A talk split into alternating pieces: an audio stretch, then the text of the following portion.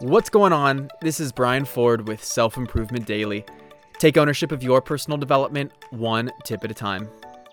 Today, I wanted to go back and elaborate on a nugget that Janine Letford shared in our most recent self improvement sit down interview. As a leading executive creativity coach, Janine has some really clever ways to help people think outside the box. They're non traditional by nature, but that's what makes them so unique and profound.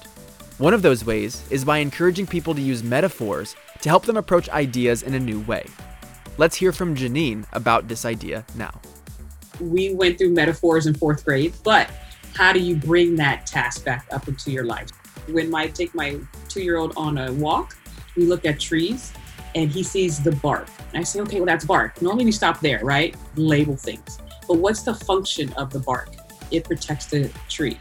And then as he gets older, say, okay, well, how is your dad like the bark? Oh, my dad protects my family like the bark protects the tree. There's your creative tools. Because now, when you know how to metaphorically think, you can do that within your business, you can do that within your strategy, and it exposes you to other areas that you were blinded to before. And that's really what we want to try to get people to do is to look at things in a new way and uncover these nuggets that you've been walking past every single day.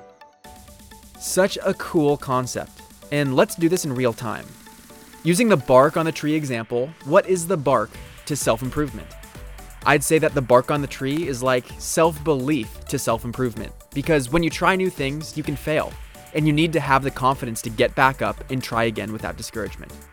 It's pretty fun, and it works well. Give it a try on the next creative project you're working on. Thank you for listening, and I'll see you next time on Self Improvement Daily.